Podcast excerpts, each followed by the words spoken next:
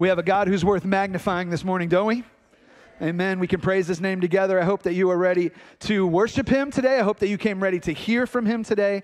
Um, you know, guys, we, uh, we just sang these words Christ be magnified from the altar of my life, right? What is, uh, what is the purpose of an altar, right? The, the purpose of an altar is where where things die, right? There things are sacrificed, and we come and we want to present ourselves as living sacrifices to the Lord, where we say, Lord, my life is yours. I want to die to myself. I want to live unto you. So, as we magnify the Lord, part of what we do is that we die to ourselves and we say, Lord, uh, I want to receive your life. I want everything that you have for me. So, as we, um, as we get ready to get into God's word, I hope that you take a, a posture of your heart that says, This morning, I believe that God is real, that you believe that God, if He's real, He's authoritative over you, and that the God who is real and authoritative over you uh, has actually spoken to us through His word. And so when God, who is real and authoritative, speaks, it's incumbent upon us to listen and be willing to come under His leadership and under His instruction that we receive from His Word today. So I hope you're excited to get into God's Word today, and I hope that you have an eager anticipation in your heart that God will actually speak to you today from His Word. Do you believe that this morning? That His Holy Spirit will speak to you if you open your hearts and you open your minds. His Spirit will speak to you. So if you have your Bible, let's take it now and open it out to uh, Ruth chapter 3. Ruth chapter 3 is where we're going to be. If you don't have a Bible, you can open it up on your cell phone app, or if you don't have one of those, we'll have the text eventually on the screen here. But Ruth chapter 3 is where we're going to be. And I just want to reiterate what was said earlier that if you are new with us today, thank you for being here. Whether you're joining us today in person in this room or over in the overflow room, or you're joining us online, thank you for being here, especially for those of you guys who might be new to our church. We just want to say that we're a church that wants to welcome you in. We exist to help people become wholehearted followers of Jesus Christ who know him and then make him known in the world. That's why we're here as a church, and we are glad that you are here with us today. So, we are continuing today our study through this Old Testament book called Ruth.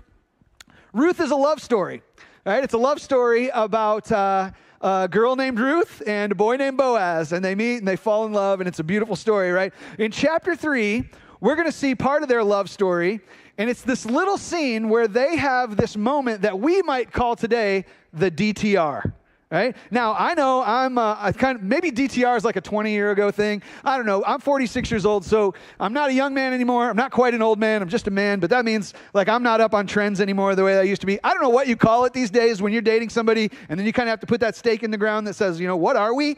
Right? That's what the DTR is. It's the determine the relationship conversation, right? Are we just friends? Are we dating? Are we dating exclusively? Is it like social media worthy? Like, are we going to post about it? Like, what's going on? This is the DTR, or maybe it's, like the DTR says all the relationships over, like it's not going anywhere. Like who, the DTR is an important conversation, right?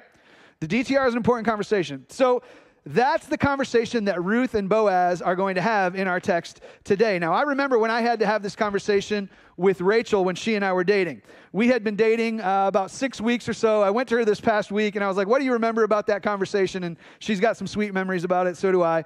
Um, but I, you know, we, uh, we reflected on the fact that when we had our DTR, um, we had been dating about, I don't know, six weeks, and I was getting ready to go on a mission trip overseas and before I left to go overseas, I needed to know where things stood with her because uh, I liked her. And I hoped that when I was gone, she wasn't going to go out with anybody else, right? And honestly, if she wasn't into me, then I probably would have been looking for my wife on the mission field. So, like, that's what was going on. So, before I left, we had this conversation where uh, I told her, you know, I really, you know, cared for her and that I was ready to make our relationship exclusive. And there was this sweet moment where she looked at me and she's like, I'd like that too. And so everything became official and it was wonderful. And I breathed a big sigh of relief and I rested easy because, you know, we kind of knew the status of the relationship. Guys, why do we need a DTR? Like, why do we need to determine the, re- re- determine the relationship? Here's why because there's rest when you know that you're in a committed relationship.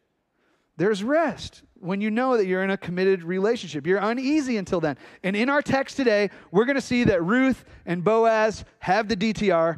Why? Because there's rest in a relationship. Now, as we get into chapter three of Ruth today, let's remember what's happened so far, okay? So we started out meeting this uh, Israelite family of four um, Elimelech, his wife Naomi, their two sons. uh, a famine came upon their area in Judah, and so they had to move to a different region, a region of Moab. Uh, Moab was kind of uh, uh really known as a place of sin, really sordid past. Um, roots from where those people came from were, were really rooted in wickedness, and there was a lot of sin and animosity there between Israelites and Moabites. And so the two uh, people were, the two groups of people were not really friendly with each other. And yet, this Israelite family says, We are going to move to Moab. Well, when they move there, um, what ends up happening is the two sons end up finding uh, Moabite women that they want to marry, and so they marry these Moabite women. And shortly thereafter, all three of the men in this family die, right? Father Elimelech dies, the, the two sons, Mahlon and Chilion, they both die. And so the mother named Naomi is left with her two daughters in law named uh, Orpah and Ruth. And they end up finding out that the famine in Judah is over. And so they decide, hey, let's go back to Judah. So as they're traveling back to Judah and headed to Bethlehem, uh, Naomi realizes, like, man, it's going to be really hard for my daughters in law to live in Israel because all these guys in Israel, they're not fans of Moabites. And so here comes these two, uh, here come these two Moabite widows. It's going to be really hard for them to find husbands in Israel. So she goes and says to them, You can return to your homeland. And one of them, Orpah, says, Okay, I'll return home. The other one, Ruth, says, No, I'm clinging to you, Naomi. I'm staying with you. And she says those beautiful words that we all remember Where you go, I'll go. Where you stay, I'll stay. Your people will be my people, and your God will be my God. And so they come back to Bethlehem together. And people who knew Naomi like 10 years ago before she left, they're saying, like, look, she's back. Like, it's Naomi. And, and Naomi says, Don't call me Naomi, call me Mara. And the reason for that is because her name Naomi means pleasant, but the word Mara means bitter. And in her mind, she had been um, really become bitter in the, in the sight of God, that he didn't really want anything to do with her. She had lost her husband, she lost her son. Life was going really terrible for her. And what we start to see is that there's this woman who's bitter at the Lord in chapter one. And so the big point for us was this it's like when we're tempted to be bitter at God, then we need to remember he's always doing something better than we can imagine. Because as we said in chapter one, like by the time we get to chapter four, we're going to see that God was using Naomi to get to Ruth, to get to a man named Boaz, who would be an ancestor to King David, who would be an ancestor to King Jesus, right? So when we are tempted to be bitter at God, we need to remember that God is always doing something better than we can even imagine or see in that moment. That was week one. Now, last week, week two, we covered chapter two. And the point of chapter two was that um, what seems like our happenstance is really God's providence right? What seems like our happenstance is really God's providence. And providence is that kind of big theological term that basically means this God uses natural events to work out his perfect supernatural plan, right? So things kind of just so happen to work out exactly as God planned for them to happen all along. So in chapter 2, that's what we saw when Ruth was going out in the fields to work and provide food. And while she was working there, the scripture says that she just so happened to work in the field of a man named Boaz.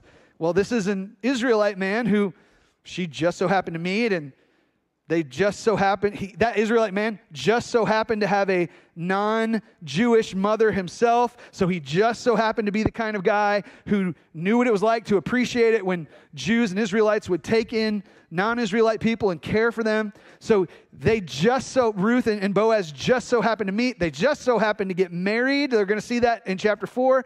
They just so happen to have children who have children who have children. And one of them, as we study the scripture, just so happens to be Jesus Christ, the Son of God. What seems like your happenstance is really God's providence. Now, that's what we've seen so far in chapter one and chapter two. Today, we're going to make our way through chapter three. So I'm going to go through it, teach verse by verse, Lord willing, through all 18 verses. Uh, make several teaching points and observations along the way. I want to close with some personal application that's geared towards those of you in this room who are really hoping to be married one day. And then we're going to see how this whole chapter ultimately points us to Jesus, right? The hero of Scripture. So that's where we're headed, all right? So, chapter two, if you remember from last week, it ended with Naomi encouraging Ruth to stay close uh, to those who were working for Boaz. Because in Naomi's mind, there was this potential relationship that could have uh, could be forming and blooming between Ruth and Boaz. So let's jump into verse 1 of chapter 3. We'll pick up here. It says this Then Naomi, her mother in law, said to her, My daughter, should I not seek rest for you, that it may be well with you? So let's just stop right there. That's the question. Should I, mother in law is saying, Daughter, should I not seek rest for you? Now, what Naomi means here is that she's saying, I want to help you find a husband. Right? She, if you go back to chapter 1, verse 9, remember she had already told Ruth, hey, you can, if you want to, you can turn around and go home because I want you to find rest in the house of your husband. Right? So when she uses rest here, it means she's wanting Ruth to find a husband. She wants her widowed daughter in law to find that protection and that provision and that security that comes within marriage. And that's the type of rest that, they, that Naomi wants for Ruth. Now, on to verse 2. She says, Is not Boaz our relative um, with those with whose young men you were? Oh, excuse me, is not Boaz our relative with whose young women you were? See, he is winnowing barley tonight at the threshing floor. So she mentions Boaz. She says, okay, you were, you were working in Boaz's field um, with the other women, but that same guy, like, he's, you know, winnowing barley tonight at the threshing floor. So some of you may know what winnowing barley is, and, you know, that's kind of an old fashioned concept. Some of you may not know what it is. But ultimately, what winnowing is, it's when you it's the process of, of removing barley from chaff, and then you could either use the barley for your food or you could, you know, kind of sell it for provision. Maybe this picture will help you kind of understand how the threshing floor and the winnowing process would work. A worker would take his collection of barley stalks, those were called sheaves, they would take them to a threshing floor, and the stalks would be laid out all around the threshing floor. And then, you know, like an, an animal, like a donkey or some other beast of burden, would carry a, something heavy behind it and walk around, and it would essentially grind the chaff, uh, separate the, the chaff apart from the grain. And then these workers would take these winnowing forks and they would kind of scoop up this, these stalks and toss them in the air, and wind would blow and it would separate the, the grain from the chaff. The chaff would fall, would blow away, the grain would fall to the ground. And the place, that circular place where this was all done, that was called the threshing floor. Right? So that is the winnowing process, and Boaz is doing this winnowing process at the threshing floor. And so Naomi is about to send Ruth out to meet him there. She wants to send her daughter to meet this guy. Okay? And so she says, verse 3 Wash, therefore, which is a great place to start if you're going to go meet a guy, right? Wash, therefore. Last time we saw these two, like she was working in the fields, probably a little sweaty and gross. Great place to start. Take a shower, wash yourself, and anoint yourself, and put on your cloak. So basically, Naomi's saying, when you go to meet this man, you need to look good, you need to smell good, right? Solid advice, I would say, from Naomi. Way to help her get started. So she says, Anoint yourself, put on your cloak, go down to the threshing floor, but do not make yourself known to the man until he has finished eating and drinking. So, what we've got here is Naomi playing matchmaker. Now, remember last week, I told you guys about the first time that I ever saw Rachel. It was when I saw her picture in the car of my friend Mindy. But it wasn't until a couple years later that I actually met Rachel basically what happened was I kept asking our friend Mindy, like, hey, is that girl from the picture single yet? And she would be like, no, no, no. Like, and she would say no until one day everything changed. I was driving down the highway going to work, and I got a call from my friend Mindy, and I'm like, hey, what's going on? And, and she gets on the phone and she says, You're never going to believe who agreed to go on a date with you. And so I try to play it off all cool. I'm like, Oh, yeah, who? And she's like, Rachel Hamilton. And I'm like, Okay, great. That sounds good. I'll think about that. And Maybe we can set a good time. I try to play it off all cool on the phone, but as soon as I hung up, man, I'm pumping my fist in the air, acting like a wild man, like I'm just thrilled about this, right? Because my friend Mindy decided to play matchmaker, right? She was uh, Naomi for me, right? I'm thankful for that. Which, by the way, a little side note, free tip, like single people in the church who are looking to get married, like don't just always shut it down when you're like godly friends and godly family members try to set you up with somebody. Like sometimes it works out, right? Some of us have had really good matchmaking experiences. All right, I'll be done with that little side note. But Naomi, the matchmaker, is giving some good advice here. And then she continues with the good advice. She basically says to him, like, she says to, to Ruth, like, don't mess with Boaz until he's finished working and he, you know, is finished eating and drinking. Because the truth is, men are in better moods when their workday is done and their belly is full, right? So, you know, ladies, like, don't ask him for stuff until then. Like then, which is, we'll get to this and we'll see how it all works out. But Naomi is advising Ruth on how to approach Boaz. So Naomi continues with her advice as we go into verse 4. And now, honestly, right here, it just kind of gets weird, okay? So, verse 4, here's what she says But when he lies down, observe the place where he lies. Then go and uncover his feet and lie down, and he will tell you what to do. And she replied, All that you say, I will do. Now, can we just call it for what it is? Like, isn't that weird? It's weird that she said, like, go to him while he's sleeping at night, uncover his feet, and do what he tells you to do from there. Like, hey, dad's in the room. None of us are ever going to give our daughters that advice, right? Somebody better say amen, or we're going to have a men's meeting, right? No dad in the room's giving their daughter that, that advice, right? It's so it's weird. But here's what it's also weird that Ruth is like, okay, I'll do it. Like I'll just un- I'll just uncover his feet because dudes have gross feet. He's been working out in the barley field all day. Like it's just going to be nasty from there. So it's just weird. I think it's especially weird to us because we don't really understand Old, Old Testament culture, okay? So let me try to explain what's going on here, make some sense of it. So men would kind of work at the threshing floor all day. When they're harvesting big fields like that, it's a lot of work. So they work all day. Then after their sun sets, they would have a meal together at night. And then after they eat, then they would lie down and sleep right there on site at the threshing floor. They grab a cloak, they grab a blanket, they would cover up, sleep for the evening. They can just get up in the morning at sunrise, start their work again. Why would they sleep there? Because they were protecting their harvest, right? That was their income, that was their profit. It was the way they made their living. And so they slept there to keep it from being stolen by bandits and other people. So here's Boaz sleeping here. Imagine Naomi telling Ruth to come to him while he's sleeping there at night, uncover his feet, and when he wakes, that's when you talk to him. So here's here's what helps us make sense of this, all right? First of all, going and uncovering his feet is really just a practical thing. Like, what happens when you sleep at night and your feet keep getting uncovered? They get cold. And eventually you wake up and you want to, like, adjust the blanket or you want to, like, figure out why, do, why does this keep happening? So imagine, like, Boaz, his feet are getting cold. He wakes up and he goes to look down at what's going on with his feet and he sees a woman there. Okay, well, there's a woman at his feet. Now, what's up with her staying at his feet and that being an intentional uh, part of what's described here? It's all through Scripture, you see that being at someone's feet, placing yourself at someone's feet, was really taking a posture of saying, You are over me. Um, you are worthy. I submit to you. I take a servant posture toward you. I honor you. So she stays at his feet, right? She's keeping that appropriate position there.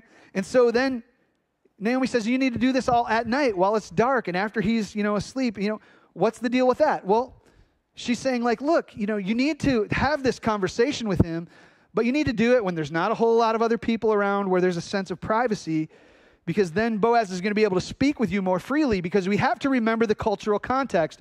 Ruth was a Moabite woman.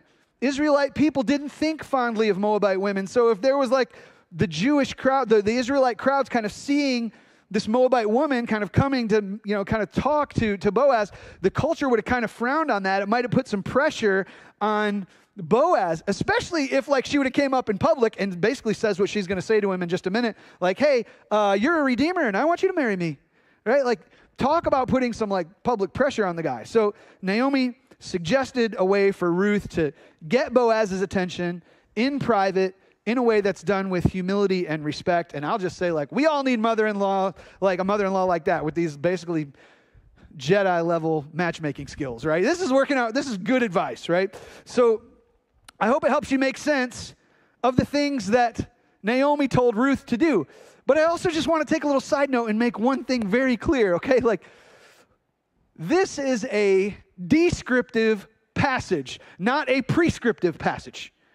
Okay, this portion of Scripture tells us what did happen, it doesn't tell us what always should happen, right? So none of you should think to yourself, oh, well, if I want to do marriage God's way, then, you know, these are wise biblical steps to take. Like, you know, let a man eat, drink, go to his room at night, sit at his feet, and, you know, just tell him I'll do whatever you want me to do. Nobody's telling you to do that. All right? This is a this is a descriptive text. And, you know, um, it doesn't need to be manipulated in, in any inappropriate way. I had uh, I had a meeting with a couple one time um, talking about struggles in their marriage, and one of the things that the, the couple revealed in our conversations was that the man, um, the, the husband in the relationship, really mandated uh, and uh, really instructed his wife night after night to sleep at his feet. And when we got into this, it's like, where's this coming from? And he points to this passage and saying, well, you know, this is, you know, the, the example that was given to us by Ruth and Boaz. That is a gross manipulation of taking a passage that is descriptive and trying to make it prescriptive. Do you see how we get into danger when we do that? You guys with me? All right, so we don't we don't want to read this as a prescriptive passage. It is a descriptive passage. Now, that little side note being done, this is the advice that Naomi gives Ruth in that situation for that time. So let's see what happens when Ruth puts the plan in action. Verse 6 says this So she went down to the threshing floor and did just as her mother in law had commanded her. And when Boaz had eaten and drunk, and his heart was merry, he went to lie down at the end of the heap of grain. Then she came softly and uncovered his feet and lay down. And at midnight, the man was startled and turned over, and behold, a woman lay at his feet. Like you're chuckling about that. Isn't the Bible funny sometimes? Behold, a woman's laying at his feet. Some like literally, God, God laid the woman that he's going to marry at his feet. All the single guys in the room are like, I wish the Lord would do that for me too, right? Like de- this descriptive, not prescriptive, right?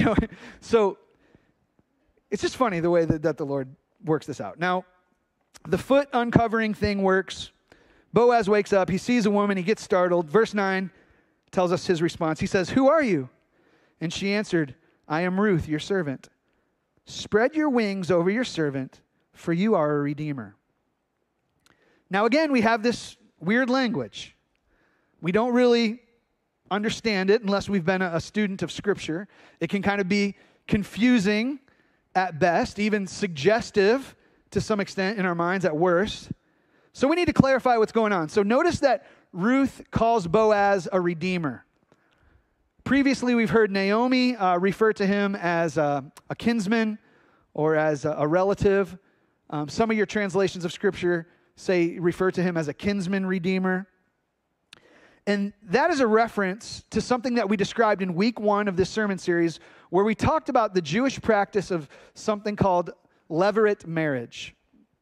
Um, what's going on here is kind of connected to levirate marriage. It was, uh, it was a practice which essentially ensured the care for widows after their husband had passed away. It also ensured that the family inheritance um, and the family name was able to be passed on. So if a man died and he left his widow behind, and if that man did not have a son to be his heir and to uh, manage his property and to take his family name, and if that same man who died left behind a living brother, then that living brother was supposed to marry his brother's widow, care for her, have children with her, continue the family line and inheritance.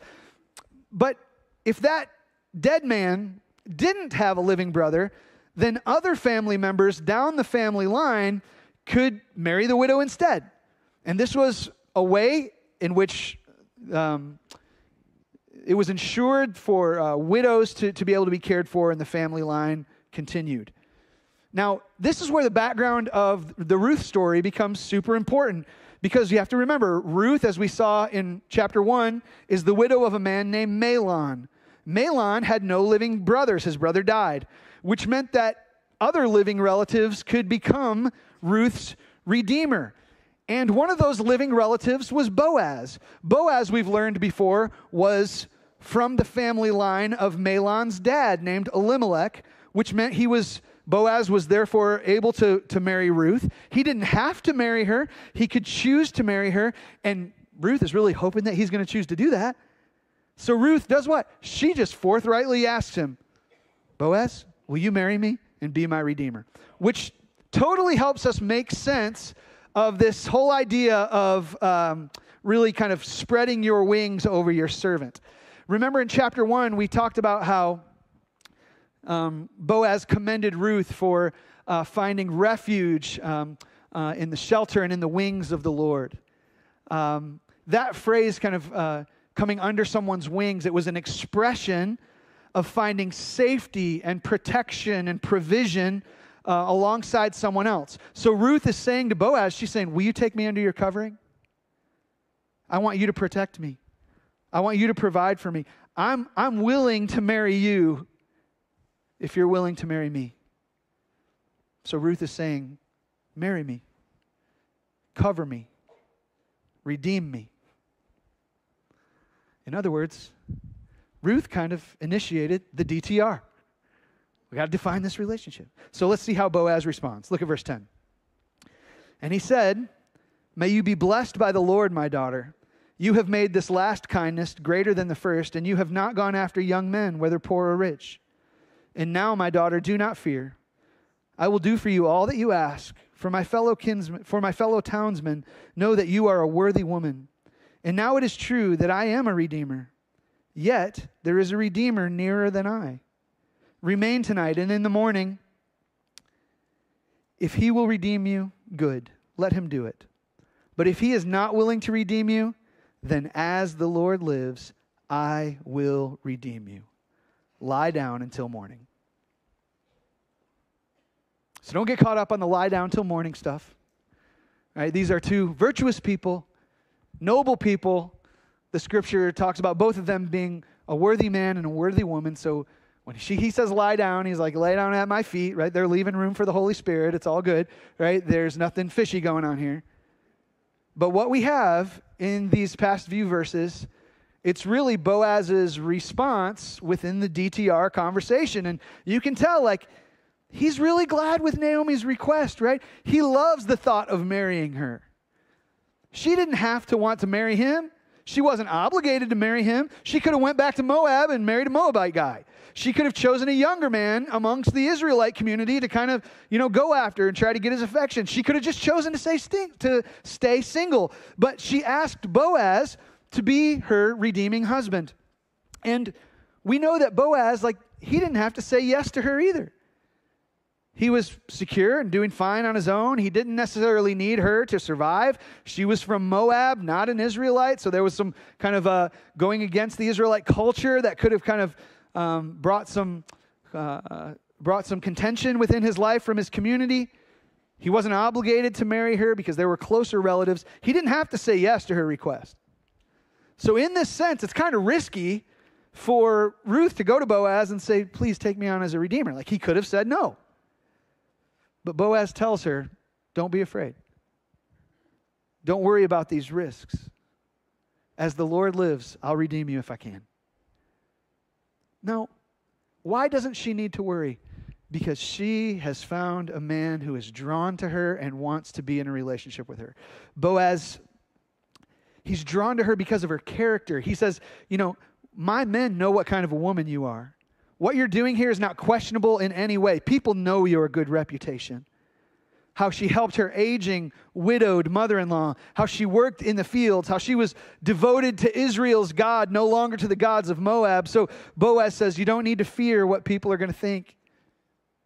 I'll marry you as the Lord lives, if I can.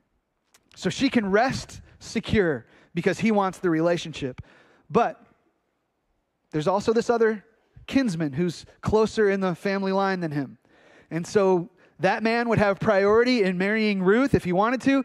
So Boaz says he's got to check with that other man first, and uh, he's going to handle the matter. So, you know, he does the right thing, and he, he gives the, the choice to the closer relatives, and he promises that if that man says no, then he's going to say yes, right? So let's see how all this shakes out. Look at verse 14.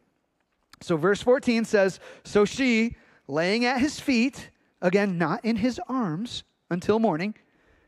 Uh, she laid at his feet till morning, but arose before one could recognize another. And he said, Let it not be known that the woman came to the threshing floor. Again, he's protecting her and he's looking out for her reputation. He doesn't want people to think that she was up to no good here. And he said, Bring the garment that you were wearing and hold it out. So she held it, and he measured out six uh, measures of barley and put it on her. Then she went into the city. So once again, Boaz is doing what he's done all along. He's taking care of her. She hasn't worked for this barley, she hasn't earned it. It's just being given to her by the kindness and the goodness of Boaz's heart. He's protecting her, he's providing for her, he's covering her. Verse 16 says, And when she came to her mother in law, she said, How did you fare, my daughter? Which, first of all, can you just imagine like matchmaking mother in law, like gets all this plan set up? Like Ruth comes home and, and mother in law is like eager to know, like, how to go? Tell me how to go. She's excited about this potential relationship. So she's like, Tell me how it went. Then she, Ruth, you know, she told her, um, Naomi, she told her all that the man had done for her saying, These six measures of barley he gave to me, for he said to me, You must not go, ba- uh, go back empty handed to your mother in law. Smart guy, Boaz, staying in good with the mother in law. That's good.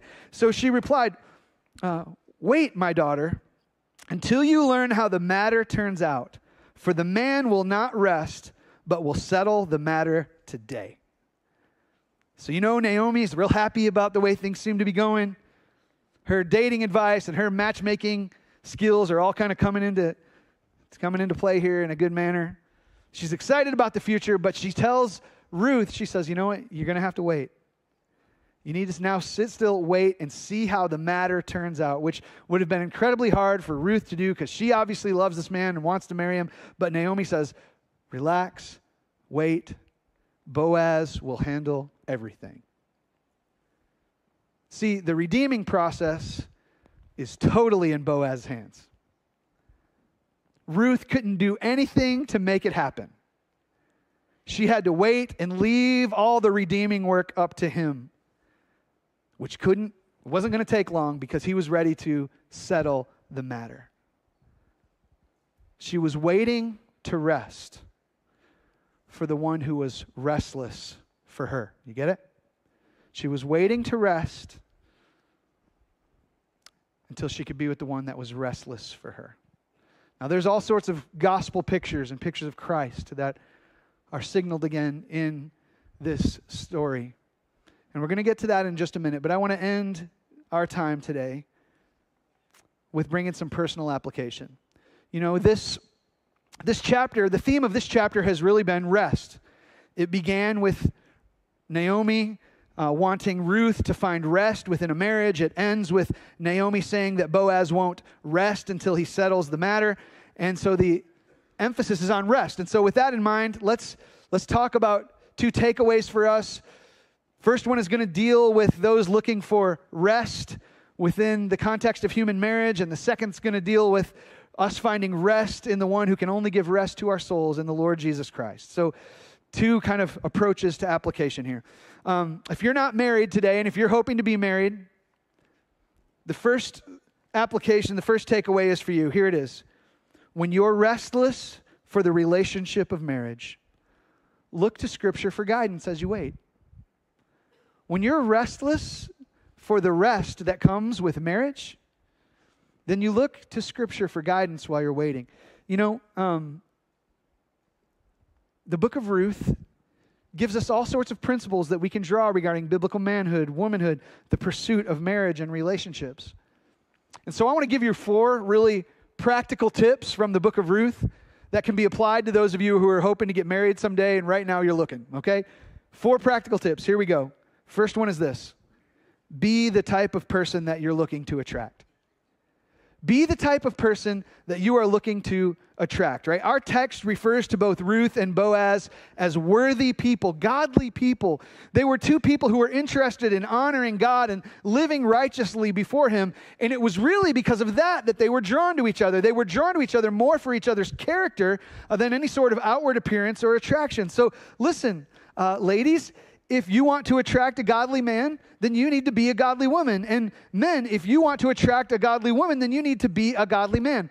When I, guys, when I was in my 20s and really thinking about like the pursuit of marriage, longing to get married, uh, wanting to marry a, a, a, good woman, a godly woman, and, and those types of things, but kind of marriage and stuff was always on my mind and always wanting to date.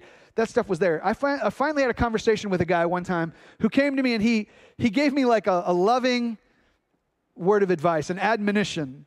He said to me, Jason, you need to stop seeking so much for the one, and you need to start concerning yourself with being the one. Stop worrying so much about looking for the one and start concerning yourself with being the one. Which begs a whole other question about the one, right? And I have a lot of opinions about that, and I'll save them for another time. But the but I think you get the point. Take watch over your own life first. You want to be a person who attracts a, another godly, you want to be a person who attracts godly people, then be a godly person yourself.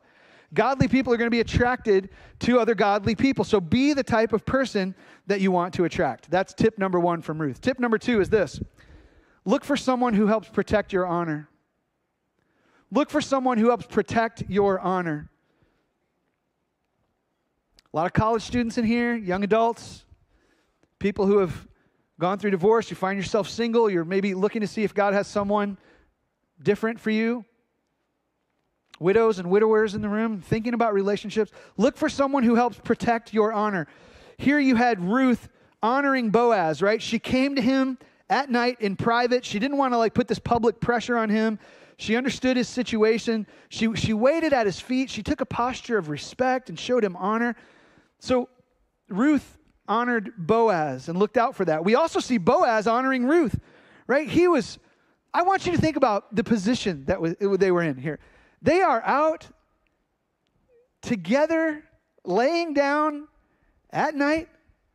Everybody around them is asleep. Stars are out, moonlight. Like you, could, you couldn't have asked for like a ro- more romantic scene here, probably. And this is a very, there's potential for an ungodly man to really take advantage of her. But what did Boaz do? He didn't make any sexual advances. He waited. He actually protected her purity, had her stay at his feet, guarded her reputation in the morning, right? So listen, what's the application? Look for a person who's interested in spiritually protecting you. Look for a person who wants to guard your heart, right? Not endanger it. You know, uh, instead of, of, of dating a person who's always pressing sexually to say, how far can we go? Look for somebody who's asking, like, how honoring to Jesus can we be? Right? This is the kind of thing that you need to be looking for in your relationship. Look for someone who wants to protect you by saving sex until marriage as God designed it to be. Look for someone who protects your honor. That's another principle we glean out of the Ruth and Boaz relationship. Third one, kind of funny, kind of practical, but here's the third one. Don't be afraid to make your interest known. Like when you find somebody who's godly, when you find someone who you know is going to be out for your spiritual protection, like don't be afraid to like kind of just let them know you're interested. It's it's we live in this culture right now where like guys and girls seem to be so weird about it. Like you know, I talked about that a little bit in the first uh, sermon in this series, and I, you know, why that is, I think. But you know, it's just it's just kind of weird. We're hesitant to let each other know, but like, what did what did Ruth do? She went to the threshing floor. She made sure she was kind of around him, hanging out where he was. Like, so ladies, you don't need to become like stalkerish about it, but like if you're hoping to get some guy's attention, you might want to show up where he is. Look good and smell good along the way. You'll be all right.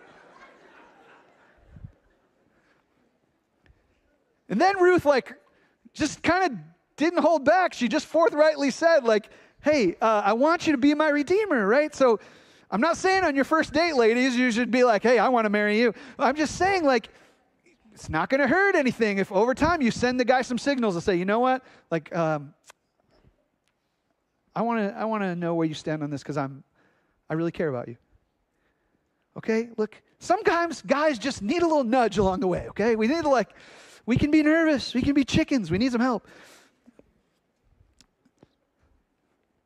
It's helpful. Um, Ruth made her interest known. Boaz, at the same time, like he made his intentions known to her. Like he wasn't playing mind games. He wasn't indifferent. He wasn't indecisive. He made it clear to Ruth. He expresses his gratefulness that she wanted him to be her redeemer. And let me just say to all the guys in the room like, when a godly girl chooses you and wants to be with you, like, that's a gift right? So appreciate it, fellas. Mean, this is a blessing. So Boaz also, he doesn't just tell her, like, I intend to marry you. He doesn't just give her lip service. We're to see in the next chapter, like, he actually, like, takes step towards it. So guys, when you find that girl that's ready to marry you, don't sit around waiting and wondering and delaying and being indecisive. I don't know if I want to marry you or not, or we got to wait for this and that. Look, if you're godly and she's godly and you desire each other, like, put a ring on and get married. I don't blame, honestly, I don't blame girls for like getting like so fed up with these indecisive dudes in today's Christian culture. Like, lead, boys, lead. Right?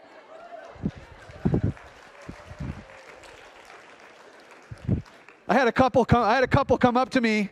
I had a couple come after me after the first service, and they, they came up to me, and she came up, she like was showing me a ring. She's like, he did it last night. Like he asked me. Like, uh, so good job. Um, so don't be afraid to make your interest known.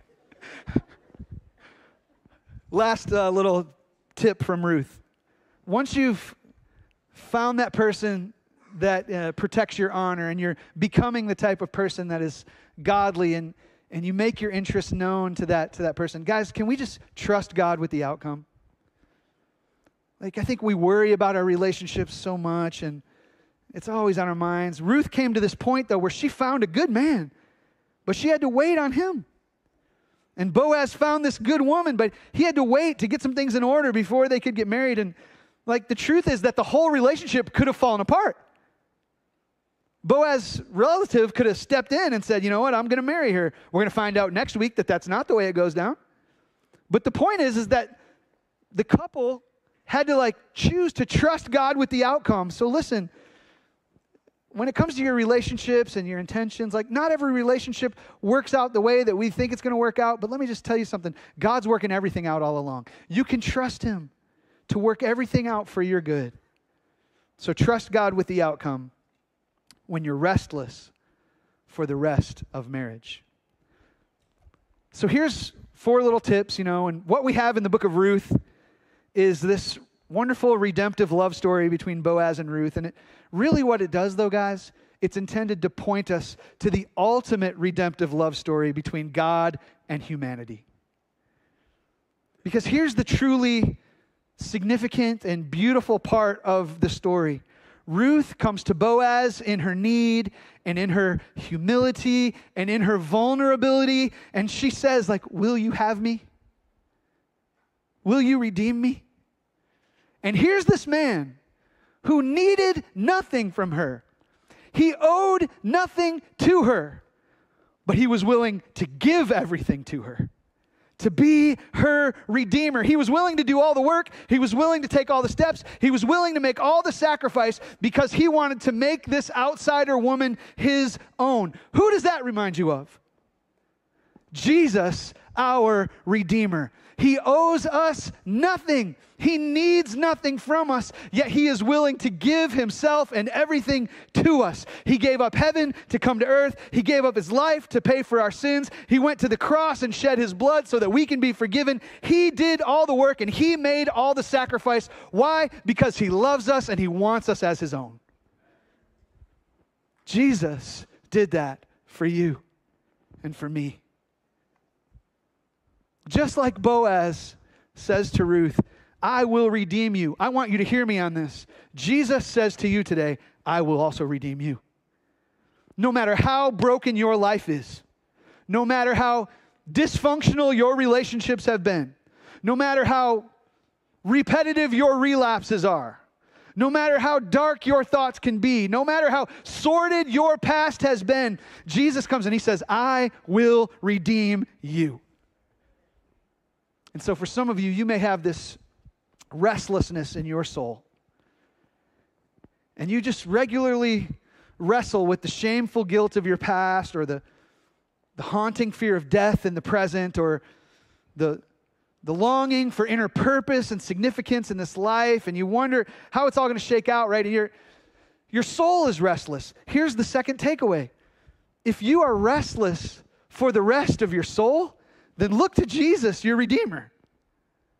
If your soul is restless, look to Jesus, your Redeemer.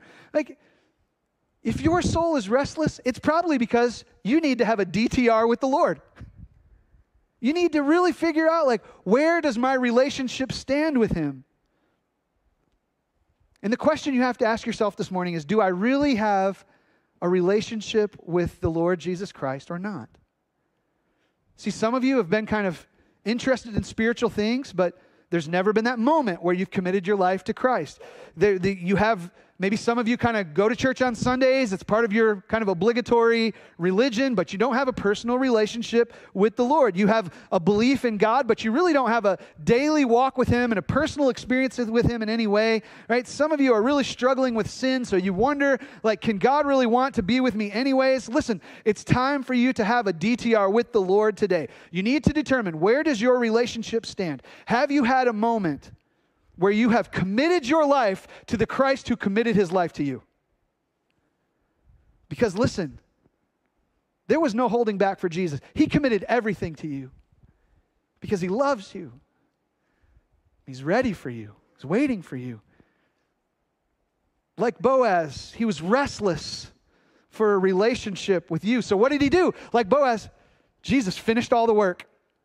He said it's done on the cross which means there's no more religious work for you to do to make your way to God, right? You can't earn His love. You simply just respond to the love that He's already given you and you step toward Him in faith. And when you do, your past sins will be forgiven, your present life will have a purpose, and your future eternity will be secure. Praise God. So if your soul is restless today, Jesus looks to you and he says these words that we're all very familiar with Come to me, all who are weary and heavy laden, and you will find rest for your souls. So come to Jesus, the Redeemer, and you will have rest for your restless soul. Let's pray. Lord, I thank you for the display of committed, redeeming love that you have given to us in Christ. Lord, all of us who have been redeemed by you, Lord, we, we are refreshed in our heart to say thank you for the cross. Thank you for finishing the work. Thank you for being righteous in every way for us when we are unrighteous. Thank you for dying the death that we deserve to die at the cross. Jesus, thank you for absorbing all of the, the rightful punishment that our sin deserves on the cross. Lord, thank you for absorbing that for us. We thank you for committing yourself to us and giving us your Holy Spirit so that we can walk with you day by day and know you and feel your presence in our life. We thank you, Lord. Thank you for doing all of the redeeming work. And Lord, I want to pray specifically for the people in the room this morning whose hearts are restless, their souls are restless. They, they live with constant guilt about their past and their consciences aren't cleansed and things just haunt them. They're afraid to die, afraid of what might come. They have no pur- they don't have a sense of purpose in this life. And so, Lord, there's this dissatisfaction in their souls and and because of that, they look for satisfaction everywhere else other than you. And so they bounce from relationship to relationship. They don't even know what they're looking for. So many people in this room, myself included, just, Lord, we confess we have, we have done relationships the wrong way, really because our hearts weren't satisfied in you. So, Lord, I pray for the people in this room whose souls are restless. I pray for the people in this room who have a track record of poor relationships, not done your way. And I pray, Lord, that today you would let us find rest in your love, your redeeming love. Praise you, Lord, for being Jesus, our Redeemer. Thank you that you loved us when we were unlovely and outsiders. Like Ruth, you, Lord, thank you that you set your affections on us, that you provide for us in every way, that you protect us from the consequences of our sin. Thank you that you bring us into a loving relationship with yourself. And so today, Lord, I pray for that person who's here. Their soul is restless because they've never committed themselves to you. And today they're realizing how great of an extent you went to commit yourself to them. And so I, I pray for the heart right now that's in that moment where they, they know I've never committed my life to Christ. I pray that today would be the turning point, that they would step over that line of faith, commit themselves to you, and really have that definitive motion, moment in their relationship with you. I pray for the rest of us whose lives are broken in many ways. Lord, I praise you that you aren't just Jesus the Redeemer on the day we get saved, but that you are Jesus the Redeemer in the day by day lives where we mess up all the time. So, Lord, for those who come into this room and they're yours, but they've made mistakes, Lord, I pray that you would make your redeeming love so evident to them. Remind them of your great love that is relentless toward, toward them, even in the mistakes that they've made. And so, Lord, let us find rest today in your love. And we thank you that you love us. In Jesus' name, amen.